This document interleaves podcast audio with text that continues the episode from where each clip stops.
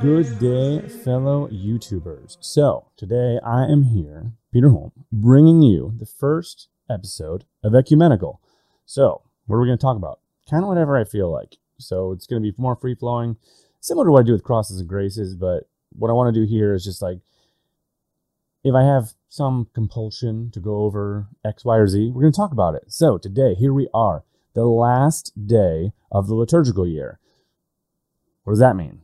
All right, well, in the Catholic calendar, in terms of how we start and end, the very beginning of the calendar is Advent, moves into Christmas, moves into Septuagesima, so preceding the Lenten period. Then we get to Lent, big one because it's all the prep for Easter. Then we get to Pentecost, so the uh, season at, so we go season after Easter, and then go through that 24 to 26 weeks in that ballpark, and then start back over again every year. So the Catholic liturgical year starts on the first Sunday of Advent. So I don't know if you've ever read the liturgical year. I highly recommend it. Abbot Dom Guéranger in France in the mid to late 19th century started to capture all of the liturgical traditions of the church in order to ensure that they would be preserved.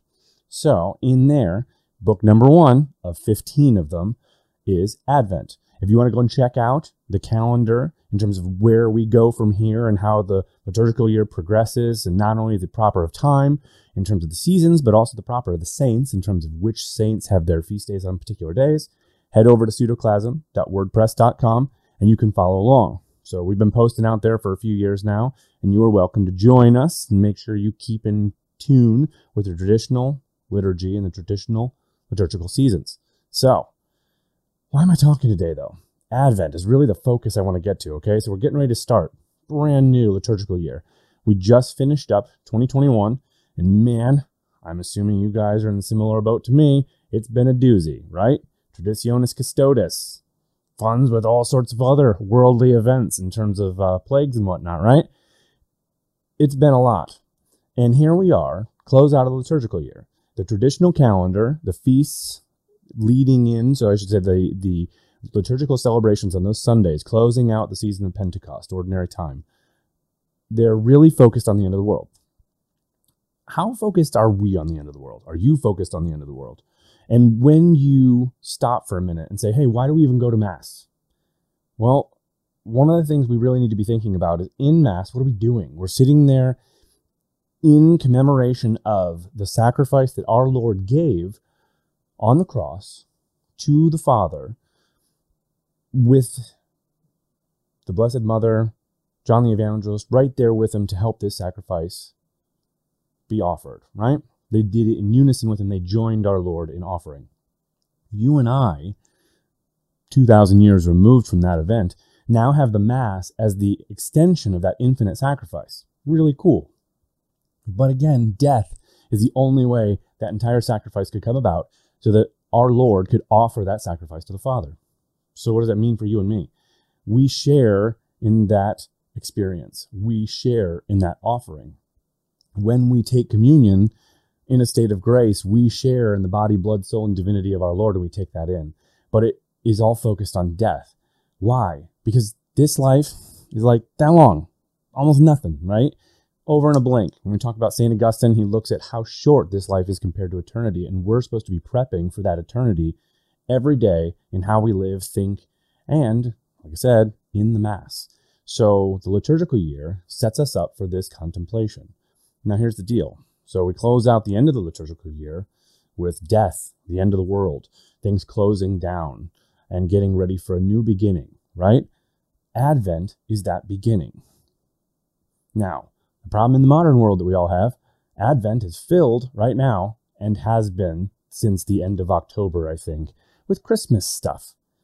This is a big no, no. We don't do celebrations for Christmas yet. Why? Because Christmas comes with our Lord, who, when we look at the liturgical calendar, our Lord hasn't shown up yet. He is still preparing his advent, his coming forth, his showing of himself to all of us. And then you and I, in this period, these four weeks leading up to what will be a Christmas celebration, you and I need to be asking ourselves, are we ready to receive our Lord? Because ponder for a moment, as opposed to just going to Mass, and depending on how your imagination is and the depth of the understanding of what's going on at the altar and all of that, do you stop to wonder what if this Christmas Christ actually comes back in the flesh? Are you ready for that? Do you feel confident enough that you could go to our Lord and be like, hey, I did some awesome stuff with my life and I followed you and I was totally perfect? I'm highly doubting that's the case. I know it's not the case for me. I know it's not the case, you know, for a lot of people. Got it. But then, what does that mean for all of us? Well, then we should be using this period right now to prepare ourselves with prayer and penance and reflection for the coming of our Lord to make sure that we can be in as good a state as possible so that by the time Christ will return on Christmas, we are in his good graces and we can not only experience the fullness of the joy and happiness, everything that comes with Christmas, but we can share that with everyone else.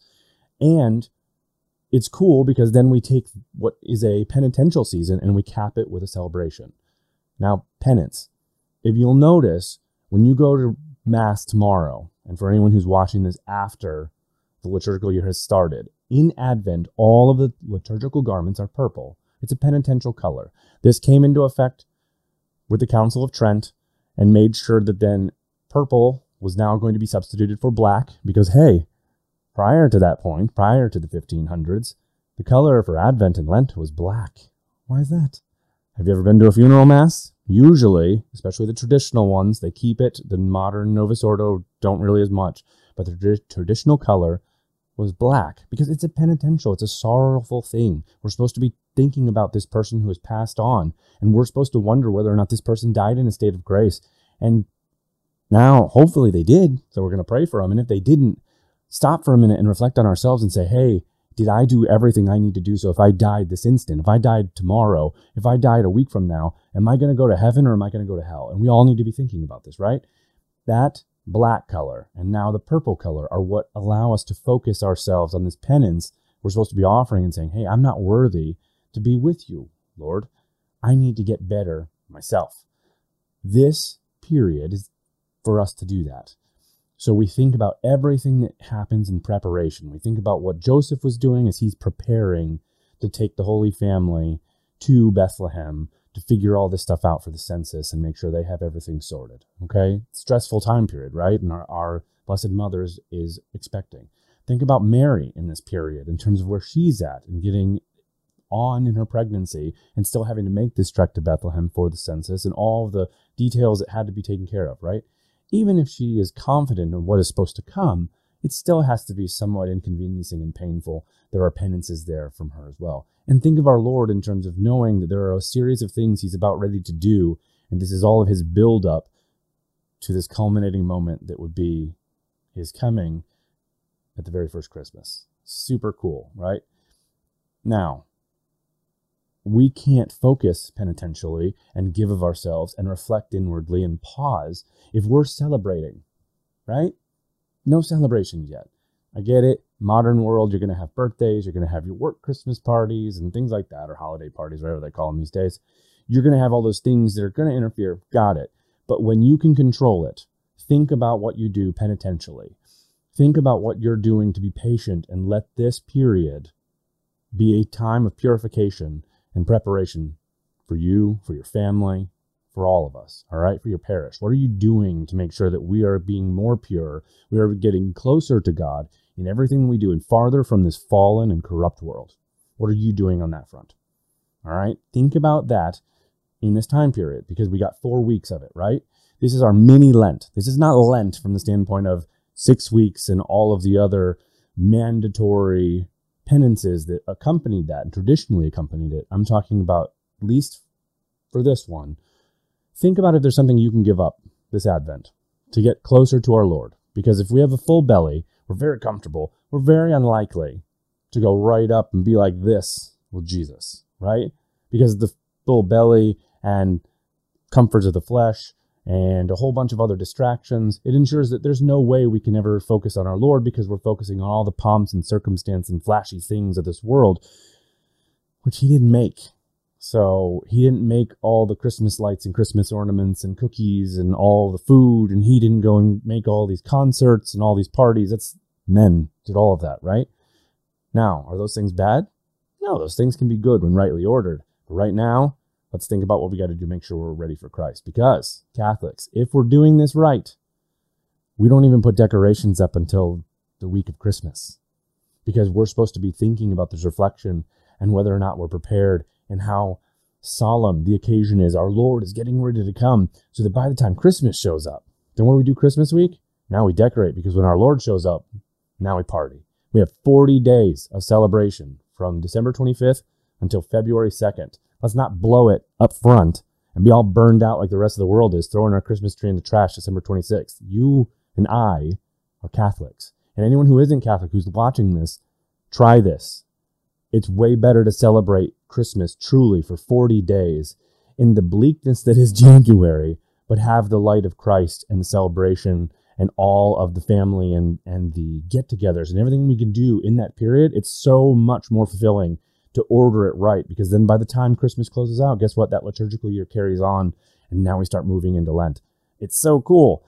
So I hope all this was kind of helpful today, but I want to make sure you guys are thinking about Advent. All right? Think about Advent. Think about your relationship with Jesus Christ and whether or not you're getting closer or farther from him and use this time period to make it better. So, our first episode of Ecumenical. What do you think? What do you want to see? I'm happy to go and do episodes on anything because I talk a lot, but I figure you guys have stuff you want to learn too. Happy to help as always. I want to make sure check out all the stuff we have on pseudoclasm.wordpress.com. We have a whole bunch of material out there. If there's more prayers you need on this YouTube channel to help learn stuff, please mention it in the comments. I'll be happy to add it for you. Um, let's make sure if you like this stuff, like it, share it, tell other people about it. I'm gonna do more off the cuff as we keep going, more things that we find uh, in terms of stuff that you need to learn and we need to make sure we're communicating out there because it's really hard to understand what being a Catholic is supposed to be this day and age while the clergy is just off the reservation, while we have laypersons going every which way and the world continuing to try to obfuscate and mess with everything that is traditional and Christian, right? So I'm here. I'm happy to help you all. Thanks again for joining me, and I'll see you soon. So, all right, in the meantime, as always, St. Joseph, pray for us. See you later.